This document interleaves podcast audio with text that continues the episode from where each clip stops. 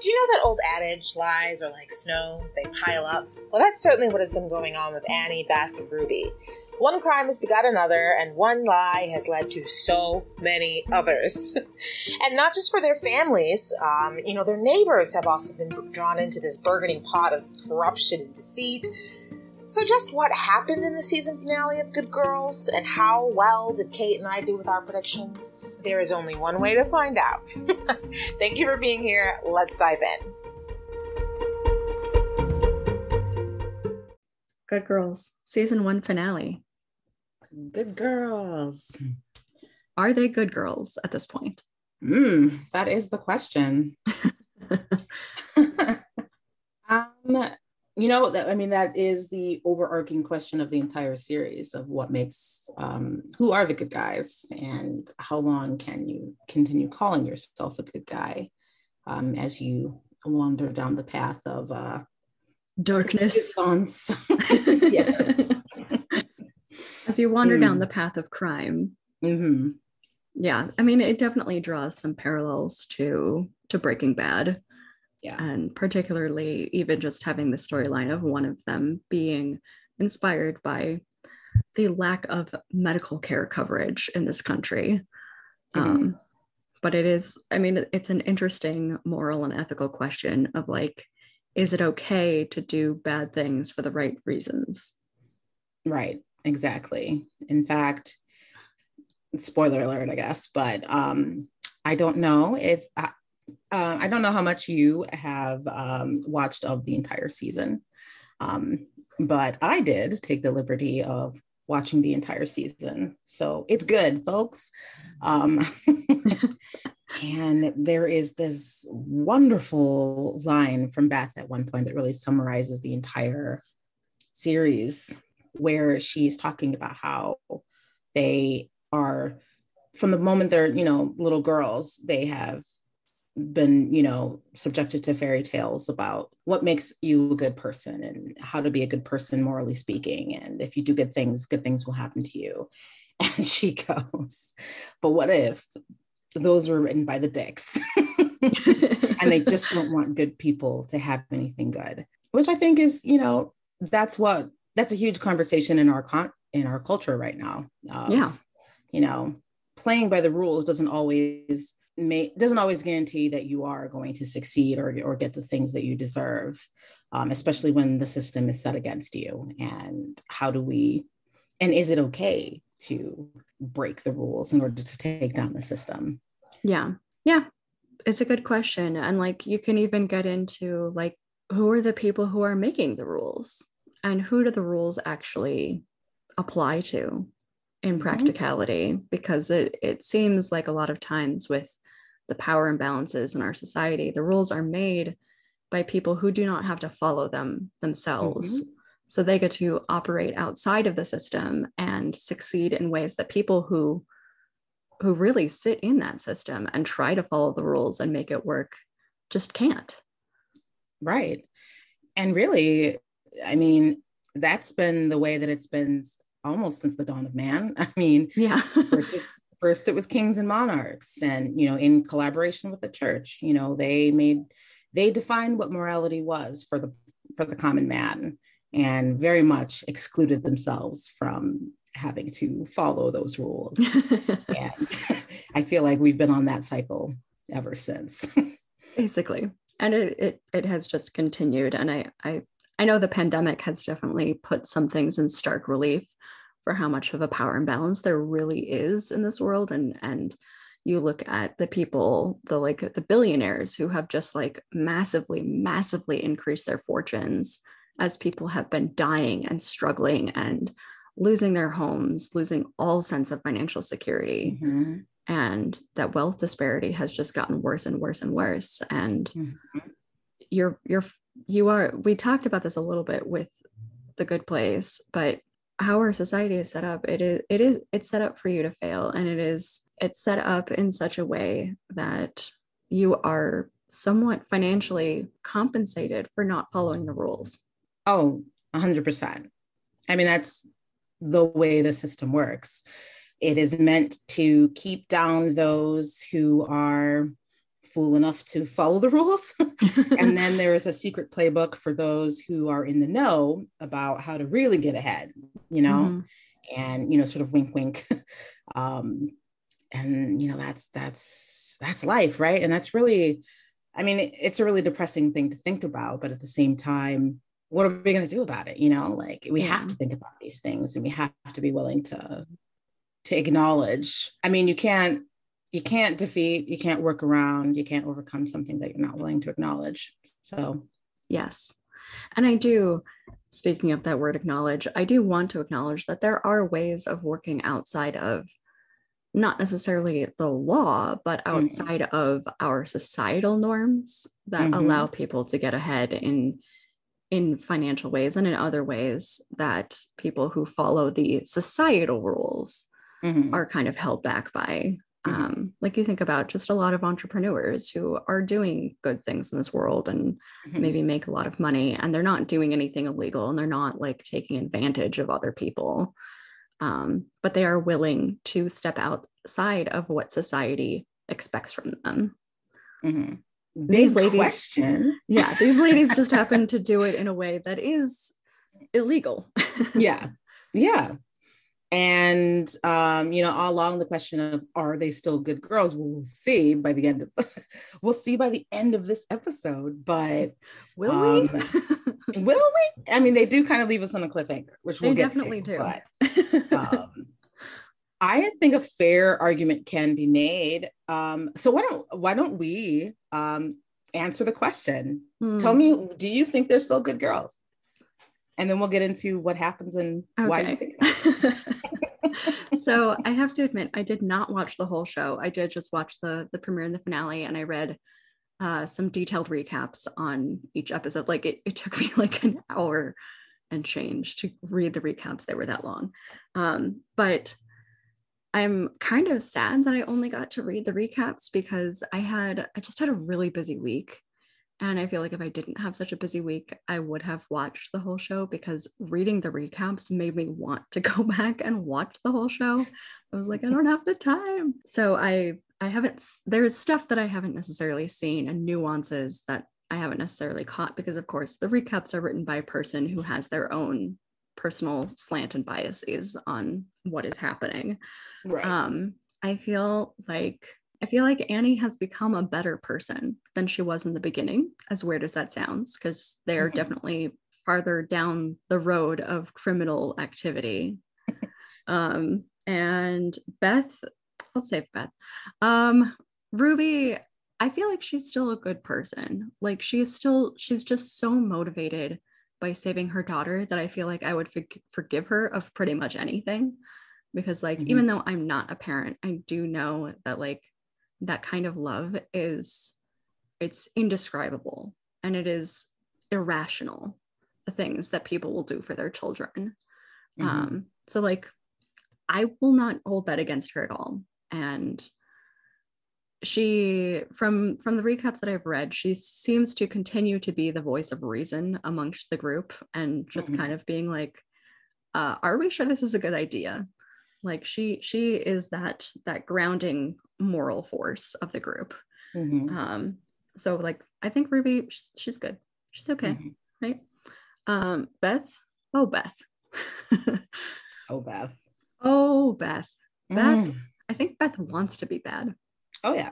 I don't know that she wants to be a good girl. Like i think she by the end of the season she is angry like so mm-hmm. angry. And like we had even kind of talked about this in in the first episode that like she has that potential in her to be willing to take power from others and she's definitely mm-hmm. on that path now mm-hmm. um but she's just like she had she is well and truly done with playing by society's rules mm-hmm. and uh now we're we're kind of waiting to see how far she's willing to take that. Mm-hmm. But there's, I don't know, there's a push and pull with her, I think, because she doesn't want to be good, but she also, like, it is deeply ingrained in her to want to be good. Yes. Um, or to be acceptable, mm-hmm. at least outwardly facing by society mm-hmm. standards. So I don't know. Like, I think she's the most corrupted at this point. Mm-hmm. what about you? Um, I would concur with you on a lot of that. I think that Annie, as strange as the juxtaposition is, um, has this experience is making her a better person. She is becoming less close-minded. Um, and it's really interesting because you know they definitely set her character up as the free thinking and progressive and you know all you know inclusive one in mm-hmm. between her relationship with um her ex-husband greg. uh, greg. Um and um you know over their daughter uh sadie. And yet we learn um because i did go back you know and i did watch the entire season through we learn as the season progresses that as open-minded as she thinks he, she is annie has really closed her herself off from really seeing Greg's point of view and seeing that Greg has a point. And mm-hmm. he's not just sort of a thorn or a handicap in Sadie's life. Sadie needs him just as much as she needs Annie. And um, Greg has managed to observe things that um, Annie has missed. And I feel like we do owe an apology to Greg. We do. I feel like we do. Um, I mean, Greg's still his life's still a mess, which we'll get into. Yes, but, like... but not for the reasons that we were calling him out on in the first episode. Yes, and um, also like their escapades have led them to. Um, it constantly leads them to a point where they have to examine how did we get here, and is this still right? Like at one point they try and rob an old woman and um, that turns into annie. Um, that you know that beth is unable to do that at that time. And annie eventually returns the woman's figurines and befriends her because she's lonely. And mm-hmm. um, i feel like each new scenario that they find themselves in annie is experiencing guilt after the fact and uses that as a teachable moment in order to um, connect to the people around her and is by doing that constantly becoming a better person. Ruby as you said like her situation is arguably in my, in my opinion anyway i think it's arguably the most um, selfless of all the three. Like yes annie's trying to hold on to her daughter and fight this custody battle but really if if annie and greg would just talk annie's situation could be resolved do you know what I mean? And by the end of the season, we do get the sense that they get there. Yeah, um, definitely. Whereas Ruby, I mean, Ruby, really the whole system is against her.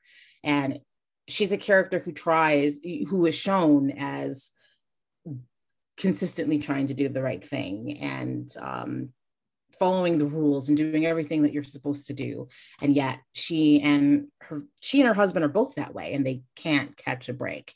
And it's going to cost them their daughter. Um so like it, it yeah i mean anybody would empathize with that situation and uh, um it's hard to figure out a point where you would stop empath- empathizing with her. Um and it's interesting that she is continuously the voice of reason up until um she has to make the personal decision of like, okay, well, I'm doing it because it's the only way that I can see to um, save my daughter. And the rest of you are all coming in and doing it with me. um, I don't, I think of all the, uh, of all the characters, she hasn't really been pushed to mm, even as I said it, I'm going to retract it. so like her marriage is definitely being tested by their increasing criminal activity and she's had to really face um, what it means like for her as a mother to be doing these things and what example she's setting for her daughter and whether the ends really do justify the means. So it's not that she's not being pushed but of all the characters because her reason is so solid because any one of us would be like well you know if it's between me, my kid and and the grocery store I, I know which one i'm choosing. The grocery store that has insurance to right. cover it and is also covering up criminal activity. Right. You know like everybody loves a good robin hood-esque sort of underlining tale yeah. and hers definitely has that. So there's less I, I just feel like there's less room for the audience to to really question her. Um, whereas beth Beth. if oh, Ruby oh, has the oh Beth. If Ruby has the most pure reason for being there, Beth, in my opinion, has the least. Like, yes, we can empathize with her really broken marriage and this and the horrible way that her husband has played her for a fool and taken yeah. advantage of her trust and the way that she has been sort of pushed into this situation by society. And we can all empathize especially as women with being tired and done with it all. Mm-hmm. and there is that, there is a financial aspect too of like their house is mortgaged like up to their ears and like oh yeah. She does stand to lose a great deal. Ow. yeah. Um and that that's not a small thing but but it's not the same as losing a child. Losing a house is right. not the same as losing a child. Exactly. And there's also the fact that like divorcing him is still an option and uh, maybe. Right? Maybe. I mean there is his fake cancer but like well, mostly i mean maybe because of what happens at the end of the episode. Right. Yeah. Uh, we're getting there. We are. Um um i mean but when she started this divorcing him was an option and it stands to reason that if she was so in the dark about their finances it's probably because her her name is not on a lot you know like even when she goes to like uh, you know, figure out the whole credit card situation, she has to. Um, she needs all the information from him. Yeah. So she could just kind of leave him to his mess. That is an option. And there's, there is aid out there for her and her children. Like, I mean, if, if, if the government is sympathetic to anyone, it's white mothers, like, you know, like of everybody, she's probably yeah. in the best position. Um, and it's not that that wouldn't be hard and unfair and really you know traumatic in its own way but it is doable like when when wrestling with the morality of it all you have to acknowledge the fact that like you had another option hard as it was like you had an option. And rather i agree with you she she would rather be bad. And i don't even necessarily judge that too harshly. I think that there's a part of us all that would rather be bad yeah. and would rather teach the powers you know, would, would rather teach the powers a lesson or two and to make someone else hurt the way that we've been hurt or feel powerless the way that we feel powerless. But that's the line between a good person and a bad person, I feel personally. and Beth is flirting with it. Beth is flirting with a lot in this show. Yeah. also Rio. Mm, yeah, by a lot I mean Rio. yeah, because even though I've only seen the first and last episodes and they've interacted in exactly like two scenes in what I have seen, that's definitely like an underlying storyline that's that's ongoing that uh she's got some kind of attraction. I don't know if it's to him necessarily or if it's the danger that he represents, but also the guy who plays Rio is very attractive. So like I wouldn't blame her. Right if it was both. Yeah. and it might be both. Can confirm. Yeah. No, I mean, the narrative hasn't really told us yet whether it's him as a person or danger itself um, or, you know, just the life that he represents and the sight of her that he brings out. Um, I think it's fair to say that at this point, Beth probably doesn't even know, you know? Yeah. Um, and I'm sure we'll get more of that in season two, but um, oh yeah. Oh yeah, the tension is thick. So, do we want to get into what happened in the episode? Yes, let's do it. Why don't you uh, give us a review? Because, like, even as I'm like starting to, I can't actually remember if that was in uh, where the you know where the final yeah. where the finale started.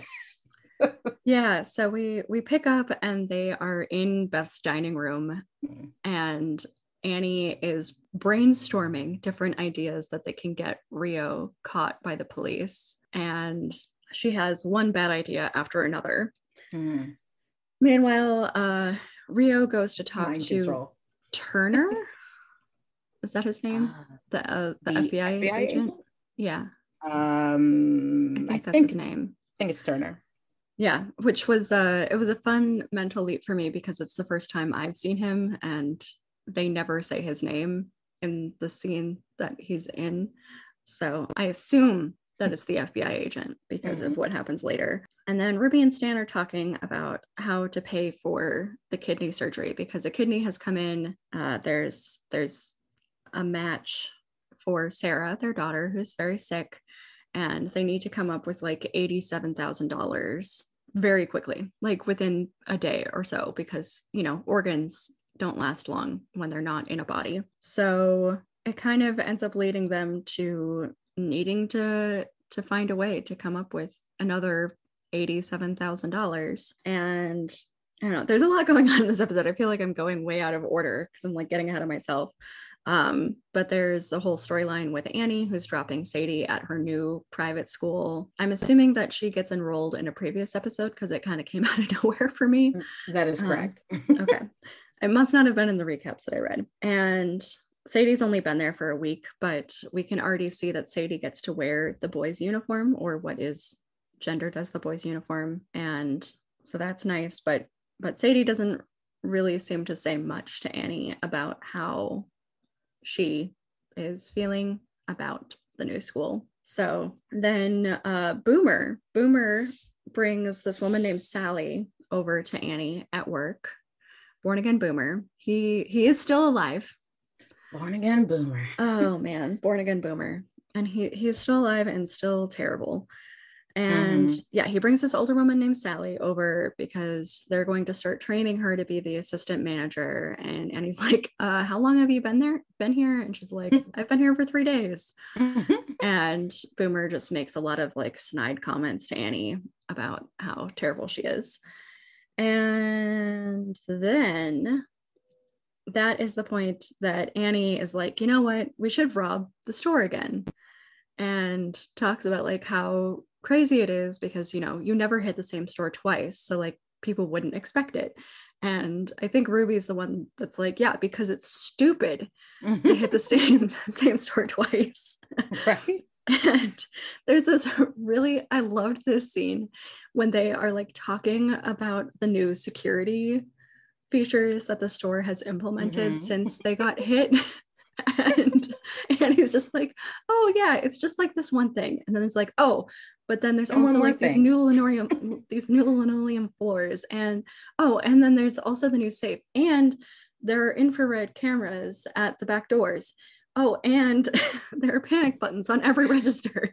It's just like oh is that all? Right. Um really really fun wonderful scene. And like there's so much about this episode. And just reading the recaps i'm like i was really mad that i didn't get to watch the whole season. Um so they they're gonna figure it out uh, because they they decide to to use the robbery as a way to both get money for Ruby's daughter's organ transplant and mm-hmm. also use it as a way to frame Rio because mm-hmm. they're going to steal just enough to get the feds in so that they start looking into the money that they have in the store. So then I forgot the robbery happened so quickly. It does. So it does. Mm. so they get into the robbery and they have like implemented a whole new way of how they're doing this. Now it is just Beth and Ruby who are in the masks. Annie is actually at the register and they make it so that Annie ends up taking the key card from Sally. They they schedule it for a day that Boomer is not working because part of the reason that Boomer is training Sally to be an assistant manager is because he has a new lady love in his life mm-hmm. much to Annie's uh, vomit face, which same. So they plan it for a day that Boomer is going to be out with his lady love, and Sally, the new girl, will be the only manager available and will not know enough about what's going on. So Annie is the one that takes Sally's keys to the vault and there's a fun sequence where they're trying to get the key card off of her like insane keychain with like all these different things on it and it falls into a grate and then ruby has to like try to get it out of this vent that is very poorly placed like right in front of the vault. Like right. it's such a strange place to have a, a, a floor vent. like right? Yeah but you know what? I'll i'll go with it because it's funny. Um and meanwhile beth is like keeping every, she's like putting everyone in the store in like an aisle and is like having them keep their heads down and just being her intense self that we started seeing the beginnings of in the first episode. And um, Ruby comes back out and they have figured out this whole plan. I really enjoyed how they how they did this because it was Annie was strapping the cash to her body under her shirt so that she could basically walk out with it since they couldn't have the same kind of getaway plan that they had before because of these cameras. And oh, oh, and while she's doing that, Beth is actually going register to register and printing the the day's receipts, I think. Mm-hmm. That's what it seemed like. And stuffs them all in this manila envelope that ends up getting left in the vault with the cash. So for Turner. Yes, for Turner, for for the FBI agent. Like it has mm-hmm. his name on it. So he it's definitely gonna pique his interest of like, okay, what is going on here? Um, so Annie's strapping the cash to herself when the security guard, Tyler, finds her. And he is very conflicted on what to do because he knows that he needs to take her down, but she's like really desperate and eventually convinces him to let her get away with it um, by talking up how much of a hero he was uh, to all of the like EMT and officers that are mm-hmm. around. And he's just he's happy to be recognized for for his great work. So I, I also kind of enjoyed how they got around that. Mm-hmm. Um, I'm glad that what he wanted wasn't like a weird sexual favor. There was even a moment where it's revealed that he's gay, and she mm-hmm. was just like, "Oh, oh, oh, okay." Right. she offers to like, like, "I'll be your girlfriend," because I'll, I'll pretend to be your girlfriend. yeah. So that was that was fun, and then Ruby and Beth basically remove their their robber costumes and hide in an aisle and pretend to be patrons of the store that have been terrorized by the by the actual robbers. So mm-hmm. they once again get away with robbery right. in new fun ways. And um mm-hmm.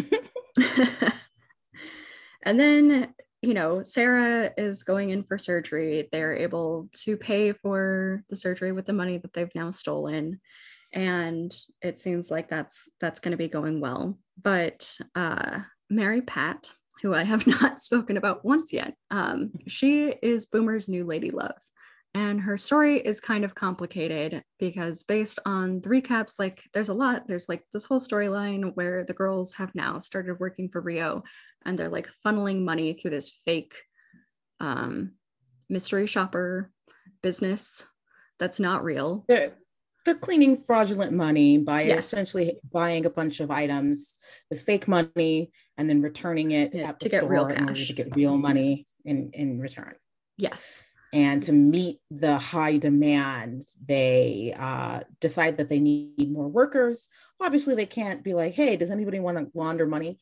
Um, so instead, they um, essentially like pyramid scheme other moms in the neighborhood into a sh- secret shopper kind of club. So they all think that they are essentially secret shoppers, and they and Tyler. Tyler is one of the secret shoppers. Yes, exactly. Yes. And um, good point. And, and that's another reason why he doesn't necessarily want to turn Annie in because they have a relationship. Yeah. Um, but anyway, so for most part, everybody stays unknowing um, Mary Beth does eventually figure it out and she begins. Mary Pat. Mary Beth. Mary Pat um, does eventually figure it out, however, and um, her storyline kind of deviates as she begins blackmailing the girls. And there is a question brought up of because she's also in a desperate situation. Her husband has recently died, and she has several children that she now has to care for and it's constantly brought up of um, yes she's doing this to the girls anyway monstrous thing of blackmailing them and threatening to ruin their lives but is she a monster? Does that make her a monster? You know does, or is she just the same as them? Exactly. Because they are also doing bad things for good reasons. For good reasons exactly. It's mm-hmm. never ending cycle. And uh, Born Again Boomer, this the entire season spends his energies trying to take Annie and her crew down for reasons of insecurity, smallness, and just general grossness the and fragile male ego. right, fragile male ego. And he um notices um, Annie and Mary Pat having an interaction at the store, and that's what kind of brings them together. And he sets out to record her. So he like plants something in her home to record her.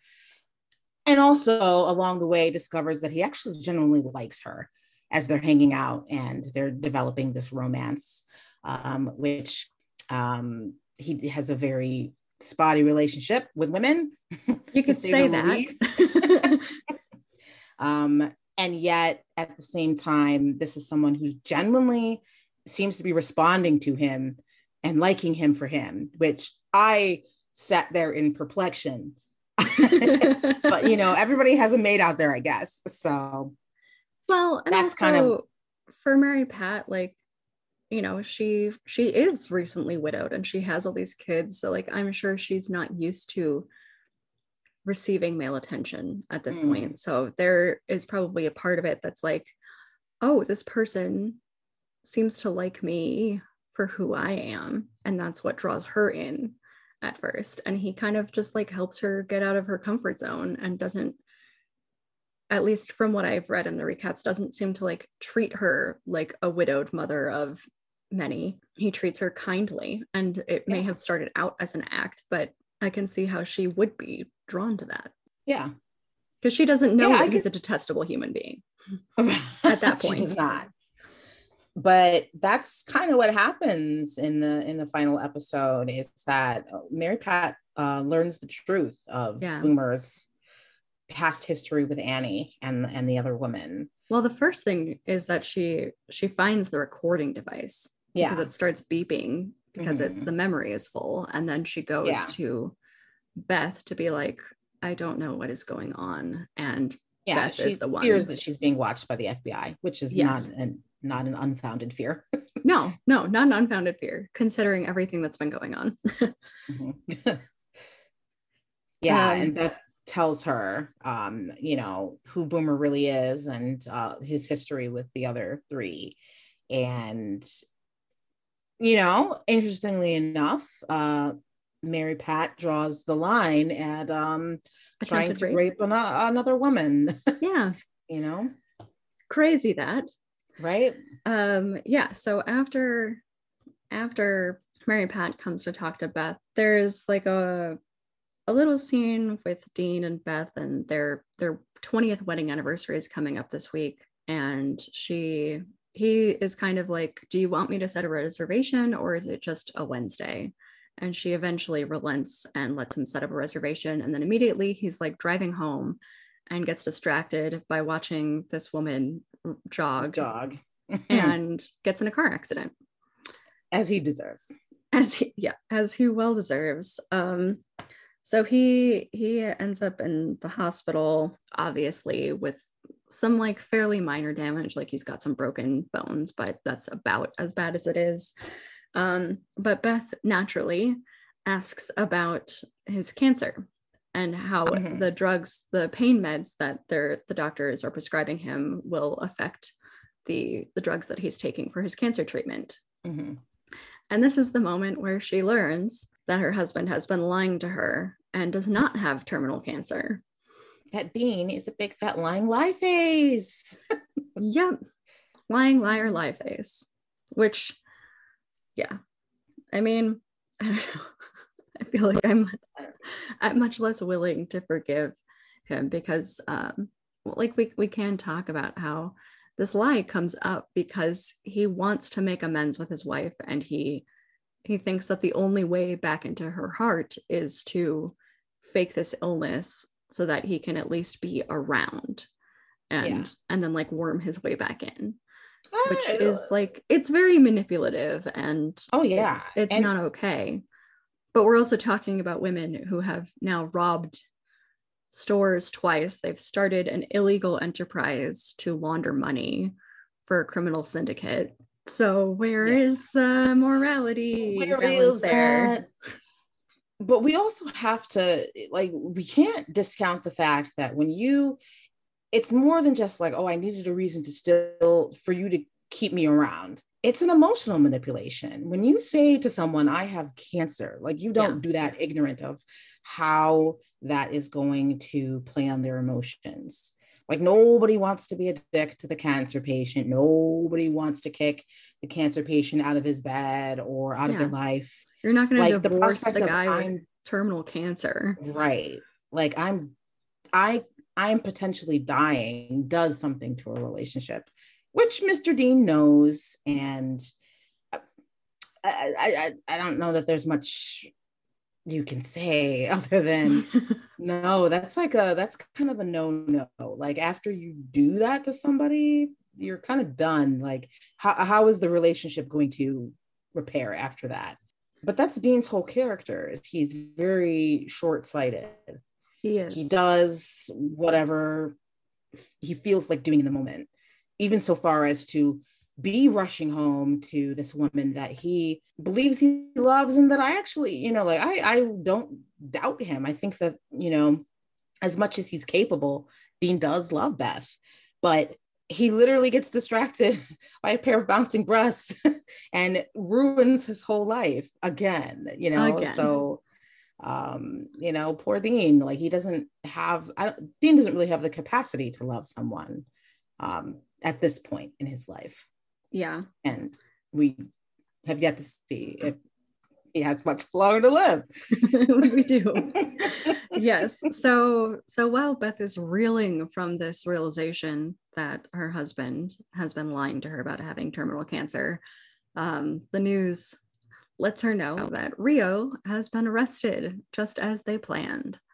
Um, so at that point, she meets up with the girls at the diner and starts spinning this story about having crossed the border to go meet this guy at a craft store that they had met in episodes previous to pick up rolls of wrapping paper that is actually counterfeit money.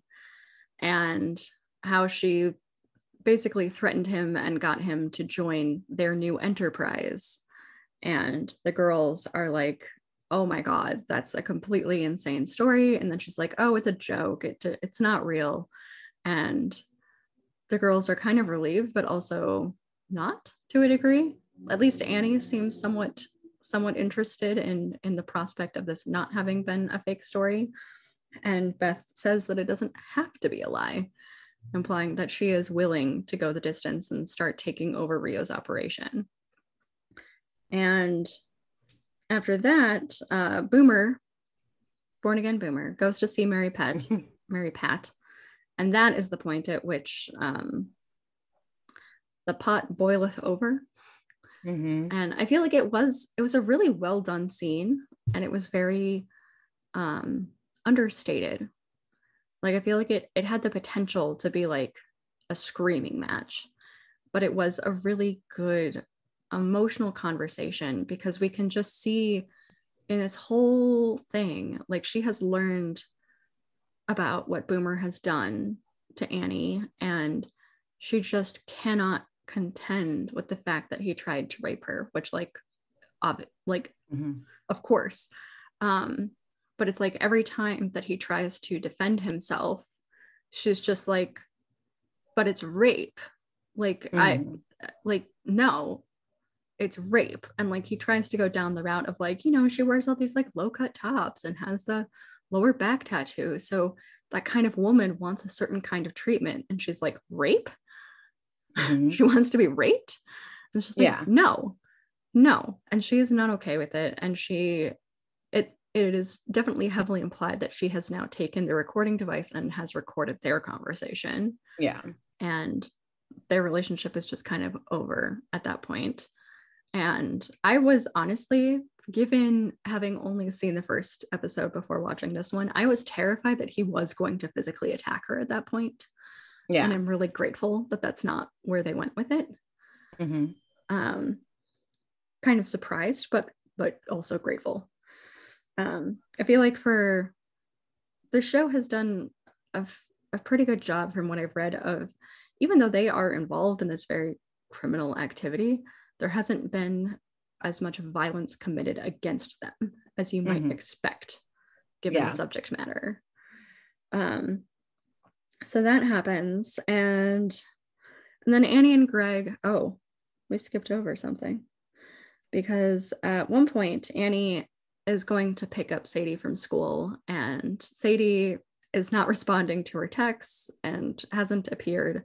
So Annie goes to investigate and finds Sadie like in the school lawn, courtyard, whatever, uh, playing hacky sack with some new friends. And she just kind of has a moment of like, oh my God, her her kid is happy and isn't in danger the way that she was at her previous school. So that was a really nice emotional moment um, because then we we find Annie and Greg sitting on bleachers drinking and talking and Annie finally admits that she isn't she might not be the only person in the world who knows what is best for their kid mm-hmm. and that Greg does actually have a good point and they're able to to kind of come to an agreement mm-hmm. and and without lawyers yeah and they are um and it's a great moment for Annie because like earlier in the episode there had been um you know like she had asked Sadie how she was adjusting to the new school.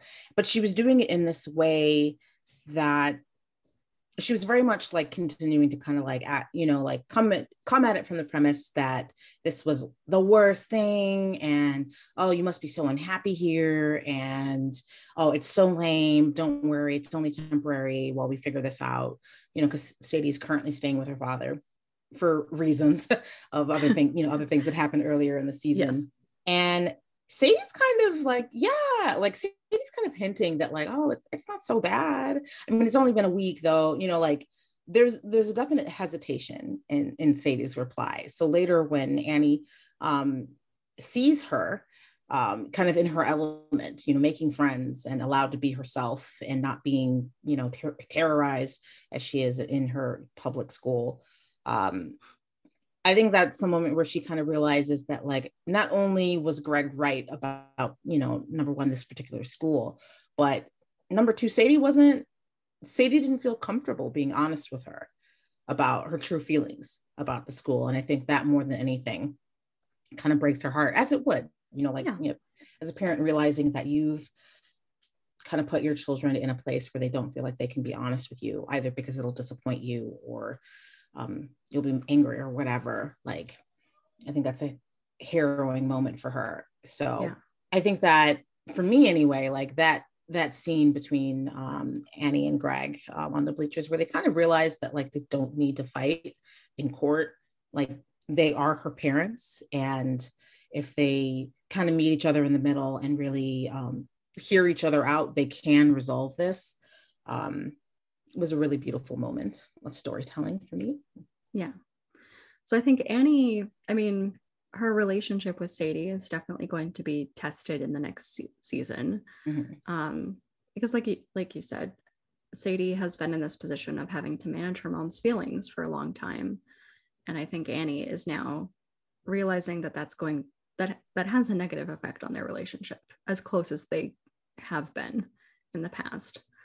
Um, but in general, we leave Annie on a fairly positive note for the end of the season, which is uh, not true for the other ladies because Ruby initially gets relief because her daughter's surgery seems to have gone well. Her daughter just wants cheeseburgers and donuts and cheeseburgers on donuts and uh, she still needs to to recover before she can have that but but now stan has been put in a bad position because he has figured out the game and has realized that Ruby and Beth were the ones that robbed the store.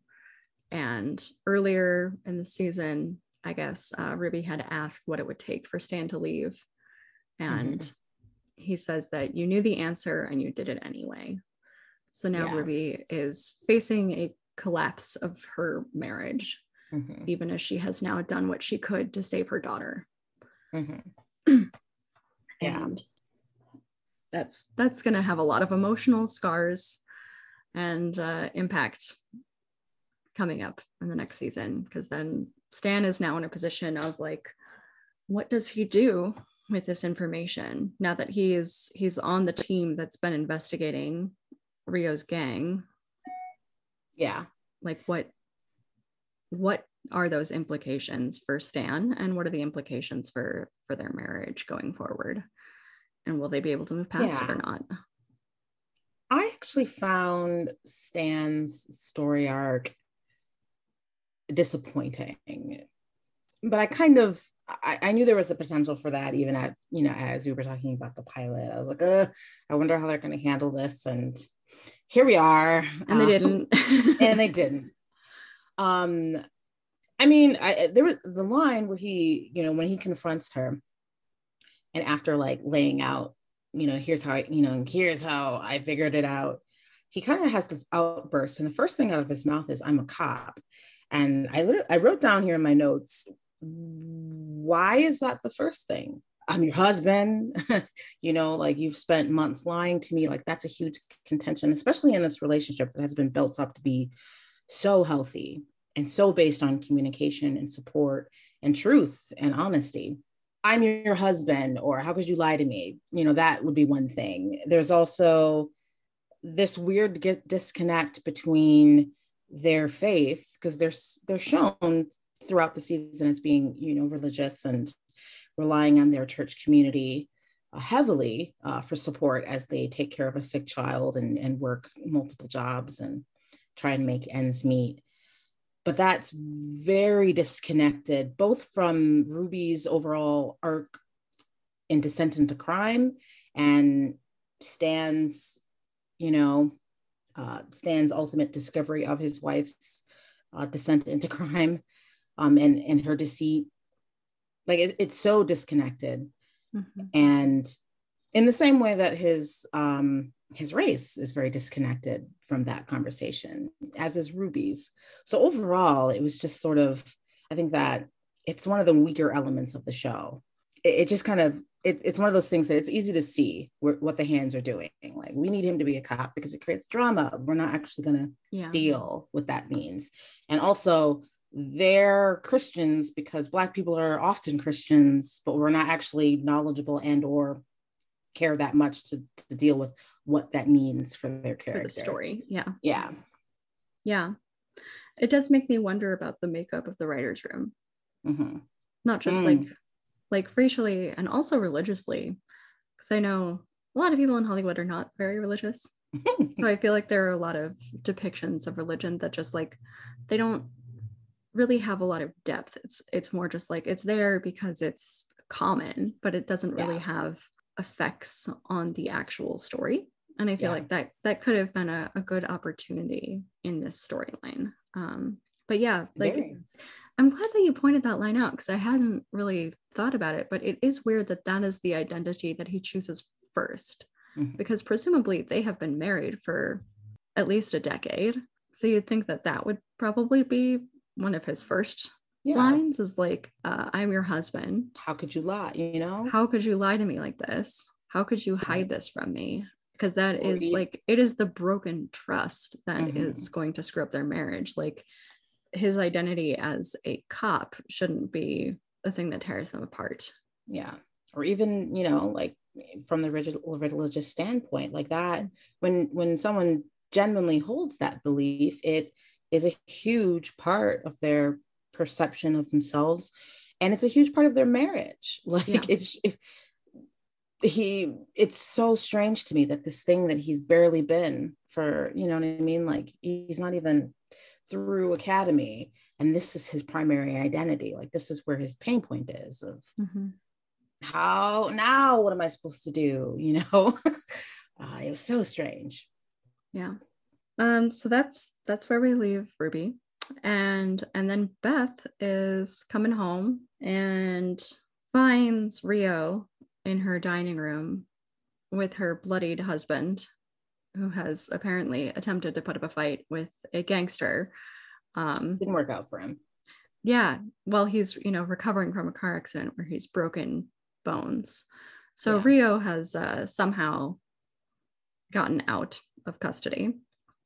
And i love the conversation that he has with Beth and is just kind of like I I know what you're what you were doing. I know what you're trying to do, but you have to kill the king to be the king. And he slides a gun over to her to see if she will what she's going to do who she'll take out so we we end the season with her pointing a gun across the table we don't know at who and we don't know who if she's going to pull the trigger yeah and interestingly enough you know because we love it uh, we love a good bit of symbolism um rio is the king of a gangster empire and uh, Dean is the, the, the head of the, of the household, king of the house.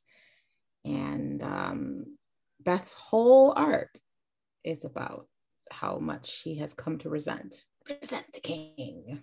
And um, I don't, I mean, predictions for season two, I don't think she has it in her quite yet to kill Dean. As much as she's angry as much as she's upset. Um, yeah, because even in that scene, she's like, please don't kill us. Yeah. Not, please don't kill me. Please don't right. kill us. So she's still right. trying to protect Dean, even though she is livid. Yeah. And before finding out his deception, it has to be noted it means something that there was a part of her that was still willing to give their marriage a shot. She chose to make it an anniversary and not just another Wednesday. So she wasn't ready yet to let go. And true, thinking that you were about to lose that person or could potentially lose that person to a terminal illness plays a heavy part in that. Mm-hmm. Hence her extreme anger with him at this moment. Um, but that in and of itself speaks I mean, that, that speaks loudly. Like it, when it comes down to it, the thought of losing Dean still has an emotional impact on her. Like there's a part of him, her not ready yet to lose him. And um, that said, the show has been building her up to this point to show that she has the capacity to kill someone. There's this sort of tete a tete that there's this problem that they have earlier in the season where they're in jeopardy. And it really does come down between them and another life. And while the other girls are firmly on the side of uh we can't even by proxy uh, we can't take a life that's a line that we can't cross. Um beth is the one who's kind of like ah. i mean let's cross it. I mean true she wasn't the one in that situation who had to pull the trigger but I think that tells us a lot about how far she has slid and where it will where she's headed if she continues on this path. Shall we dive into our predictions? Let's do it. Tally them up. So, while we're on the subject of Beth, we had kind of questions on how far she would be willing to go and if she would get to a point where it's no longer really about her family or kids, but that she's just plain mad. And i feel like that is exactly kind of where she wound up. Like there is yes. like there will always be kind of like an underlying thing of of she's doing it to take care of her family uh, because you know she's a mother and she does love and care about her her children. But it doesn't feel like there is like you said there isn't as much of a driving force for like paying her mortgage and and that kind of thing by the end of the season it's really like she keeps going back and every time that she starts getting bored or starts getting mad. She's just like, you know what? I'm going. I want it bigger. I want it better. And I want more. Yes, very much so. I think the show drew a very definitive line for Beth that it's no longer just about her family. And in fact, um, it's become, it's about her. And that may end up putting her in a position at some point where she's now jeopardizing her family the mm-hmm. very thing that she got into it for, you know, because it, it, it has to be said, she is playing around with with death and danger, with with with actual murderous criminals. um, someone who has threatened her life at, on multiple occasions and shown himself willing. I mean, the entire reason that they set up Rio in the first place is that um, Rio had kind of decided that they were a liability. And you know what happens to liabilities? Like he had no more use for them and their lives were in jeopardy. And so they decided to catch him before they could get got essentially. And if that's the situation you're in like as a mother this man knows where you live. He knows where your kids play. And yet Beth continues to flirt with this danger, and that says something. Mm-hmm. And wants to take it to the next level because right? she is the one that shows interest in actually taking over going, this operation. Right. Going to Canada. she wants to plant the hugest target on her back, and by extension, everybody she loves. And she apparently has few problems with that. So it, it it's fair to say it's no longer about her family; it's about her. Mm-hmm. And then Annie, we had her down as potentially being the one that needs to kind of pull Beth back. Mm-hmm. Um, you might be able to speak better to that than I can. It didn't it didn't come across in the recaps that I was reading, but I don't know if it it actually came across in the show at all. She has had a few moments of I think we're well on our way there. Um, I think maybe half points, half credit, um, because she's started to sort of mention every now and again of like, oh, okay, whoa, let's scale it back, which is not where she was at the start of the season at all. But she hasn't yet got to the same level of alarm that Ruby seems to be. Like Ruby is the one who has clocked that Beth is no longer in it for purely you know, Ruby's the one who started to be like, okay, but yeah. yeah. Okay, but don't you kind of want to be bad? okay, Miss Breaking Bad, you know, she's a few jokes here or there. Mm-hmm. Um, and there's this confrontation even between um, Ruby and the other two. And uh, Annie sides on on sides with Beth because of their blood and she says that um, you you're not allowed you know like ruby brings up the point of like hey you call her out every day why can't i? And annie says you know we're blood and you know. So right now i think annie is still kind of holding back because annie because beth is her sister, sister and she's used to beth being the more responsible one. But i think that there's plenty of room for them to continue down on that path and for Annie to get a point to a point in season two where she has to like, no, you need to be, you need to be checked. yeah. and the big thing that we had for Annie was really more about her relationship with Sadie. And we had anticipated that she would probably potentially lose custody temporarily of Sadie, which definitely has happened. It seems like it's happened multiple times throughout the season and at some point she might kind of lose her emotionally which definitely seems like where we're at by the end of the season so we were we were pretty spot on with that good yeah no we i mean like not great but but good on us for predicting it right good on us for understanding story yeah no not great for annie and uh poor sadie but I mean, 10 10 marks on that. Like literally everything that we had predicted happened. And I think there's room for even more emotional distance in season two, especially now that Sadie is going to be spending so much more time away from Annie. Mm-hmm. And Ruby, we I feel like we didn't we didn't actually really have many predictions for her other than that she was a potential contender for murdering someone. Um, we had her and Beth down as could potentially murder someone. Beth definitely seems like the most on edge, the most mm-hmm. actually close within the narrative of the story to killing someone since we leave her with her pointing a gun at two people. Um, but we have Ruby down as a potential contender because she is fighting for her daughter's life and and we could see how how that could cause her to snap and it didn't happen which i'm fine with i feel right. like it was a, totally a better story with what we got or at least what i read about mm-hmm. um, uh, I, I kind of waffle back and forth with that. Like, on the one hand, there are reasons why I would not have liked to see her go down that route because number one, there's enough there's enough to, depiction of angry black women out there. Yeah, um, and we don't need it to be actually turned into Breaking Bad, right? You know, so um, there's that aspect of it, but I mean, there's a reason why we made that prediction, and it's because, like, of the three, she has the most motivation to be desperate and to have to take things into her own hands. Um, so there's a part of me that's just like, mm, I, I, I have very, I'm, I have waning sympathy for Beth because I'm like, okay, it's one thing for me to be on this ride of you trying to keep your your family in the home and to make sure that your kids are okay and to fix the mess that your husband made.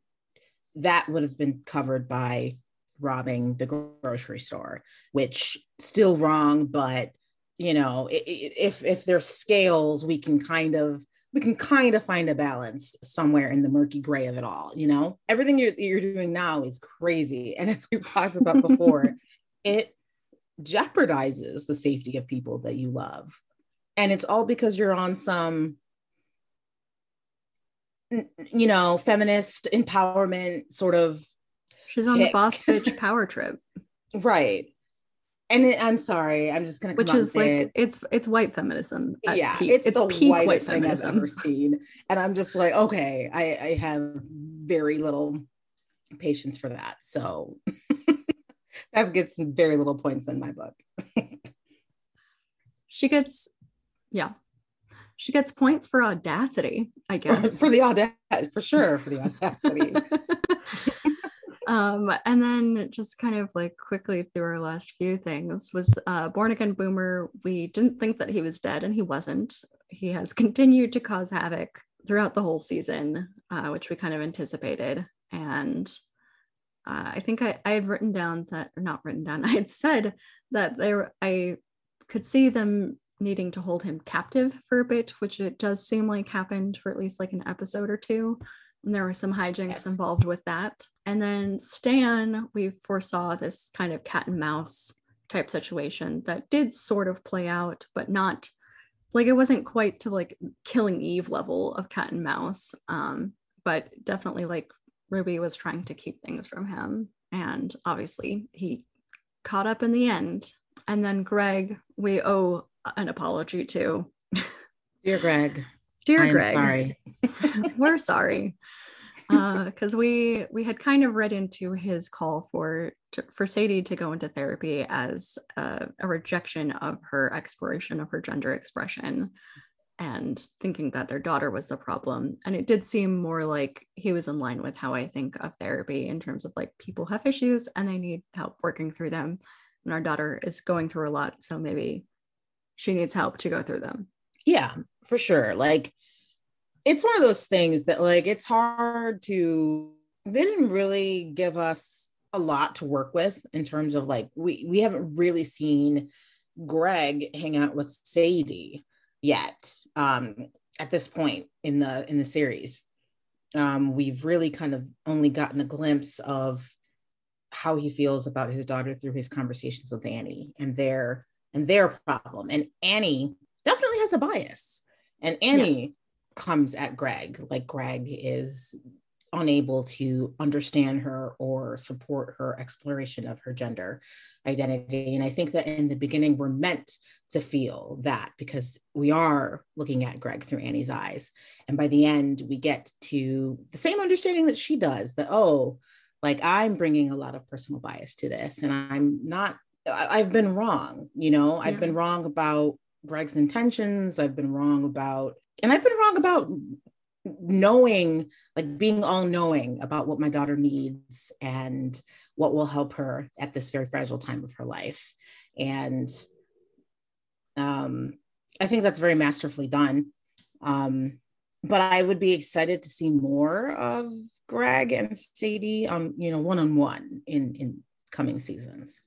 Yeah, I'm curious if we will get that since it does seem pretty focused on the three women but I mean, we do see a, a couple, like we see some stuff with Boomer that doesn't involve them, and and we've seen some stuff with Rio that doesn't involve them in this episode. So there's definitely potential, and especially as they have mm-hmm. somewhat reconciled their relationship. Yeah. Um, at least she and Annie and Greg have somewhat reconciled their relationship. That uh, we could certainly see more of Sadie's relationship with Greg directly, and not so much through Annie's yeah. eyes. And um, our our last kind of like overarching prediction for the season was that the the gangsters would be present throughout, which makes sense if you know literally anything about the show. Um, and that they would end up even deeper in crime and get involved in other crimes or Mm. just in the full criminal syndicate, which is where we well, that up certainly is- didn't happen. Let's pack it up, go home. I mean, that is they basically created their own like Yeah. um what is what am I trying to think of? The like sub companies, subdivision. They created like a subdivision of Rio's yeah, criminal syndicate to help him launder money. yeah. No, they're they're well in it. Mm. Oh, Ariana Grande, we in it now. Mhm. to borrow a phrase from Jason Mendoza. So, question. Mhm. Well, I guess you you've already watched the first season. Did the first season make you want to watch the second season? It did. It did. I mean, there's a reason why I watched the whole season rather than just the the you know the pilot and the uh, finale, as the recipe re- you know requires. I went above, um, and that's not a recipe we always stick to. right. You know, like mm, mm, um, we we we set our minimum requirements, and you're free to free to explore beyond that. Um, so the characters are engaging. The, the premise is engaging, and um, I can't say that I'm not interested in seeing where the story goes from here. Um, but I did lose a little steam by the finale, and largely because of, I mean, largely because of you know things that we've already mentioned. The way that um, the character, like some of the characters, are kind of divorced from the overall the overall premise, and um, the way that Beth, who seems to be the one that we're, you know, the titular character that we're following. I mean, if you've we we've seen Breaking Bad, we've seen this, and I think that it's a luxury that is afforded to white characters often. And um, yeah, you know, it's like, do I want to drink another cola today? I don't know. Like I'm not, you know, like I, I don't need to. So yeah, I did lose a little steam Okay. by the end. What, I what will- about you? Um, well, reading the recaps, and maybe maybe I might have felt different if I had watched all of it, but just having read the recaps and watched the first and last, it made it made me interested in watching the second season because it is like it's punchy and it's really funny for as much as it is heartfelt. And I'm I'm curious to see how it evolves over time. Um, just like I know that it's still on the air and like I assume that there is a fifth season coming at some Mhm. point. Um, whatever COVID may allow.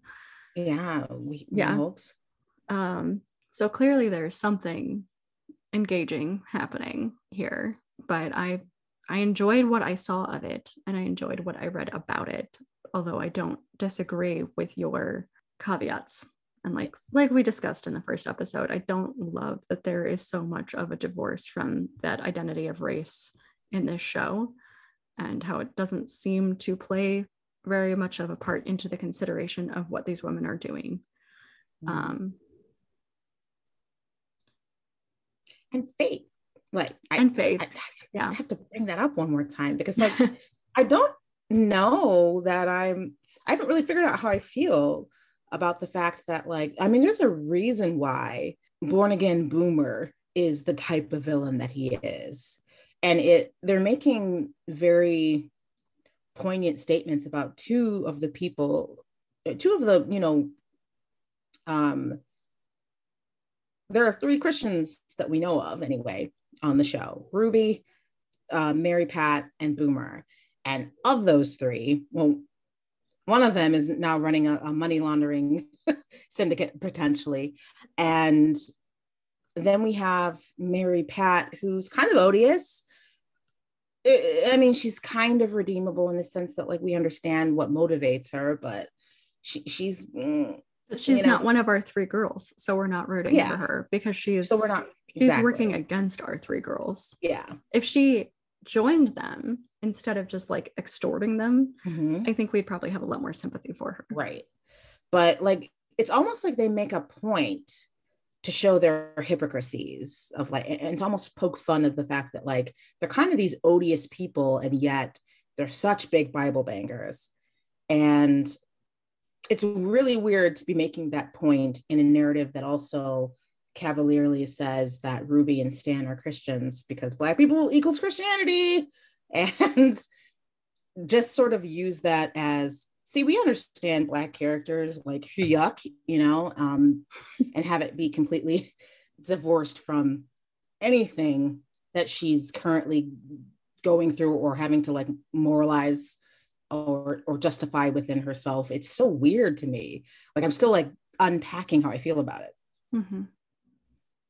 that's fair. That's 100% fair. But not but but i guess. Um it was enjoyable from what mm. i saw and i am curious to see where they go with it. So season two eventually maybe? Yes yes. Yeah no let's see where they go with it. Kate, maybe they I, get better at it? I don't know. Yeah no i i appreciate you so much oh, oh god right no i uh you're right season two season two we'll see i just love that I can spend hours circling my thoughts in my head and then you just sort of neatly wrap them up. And I'm just like, but I enjoyed it. And I would be interested to see where they go. And I'm like, is that it? Is that what I'm feel? Oh, okay. Glad we had this talk. is that what I'm feeling? It took this long to get there. Okay. Maybe. I don't know. Like, and we we can talk about it with many shows but like there there mm-hmm. is you can enjoy things and still be very critical of them and i think True. that there we have definitely gotten to a point in our society where we we kind of have this thought that like if you're critical of something you must not like it and that's, that's not the case the i feel like yeah. i'm more critical of the things that i like than of the things that i don't because if i don't care mm-hmm. i'm not mm-hmm. going to take the time to like think about it I would concur with that. Like the more that I'm intrigued by something or finding myself enjoying it, the more critical I'm going to be because I care, you know, and because mm-hmm. I think that that is important. Like it is important to analyze and really think about the things that you are consuming, especially if you're going to be consuming them on a consistent consistent basis. So good point. I like it.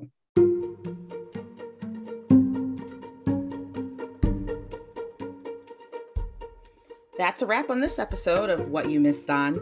Be sure to follow us wherever you listen to podcasts so that you never miss an episode.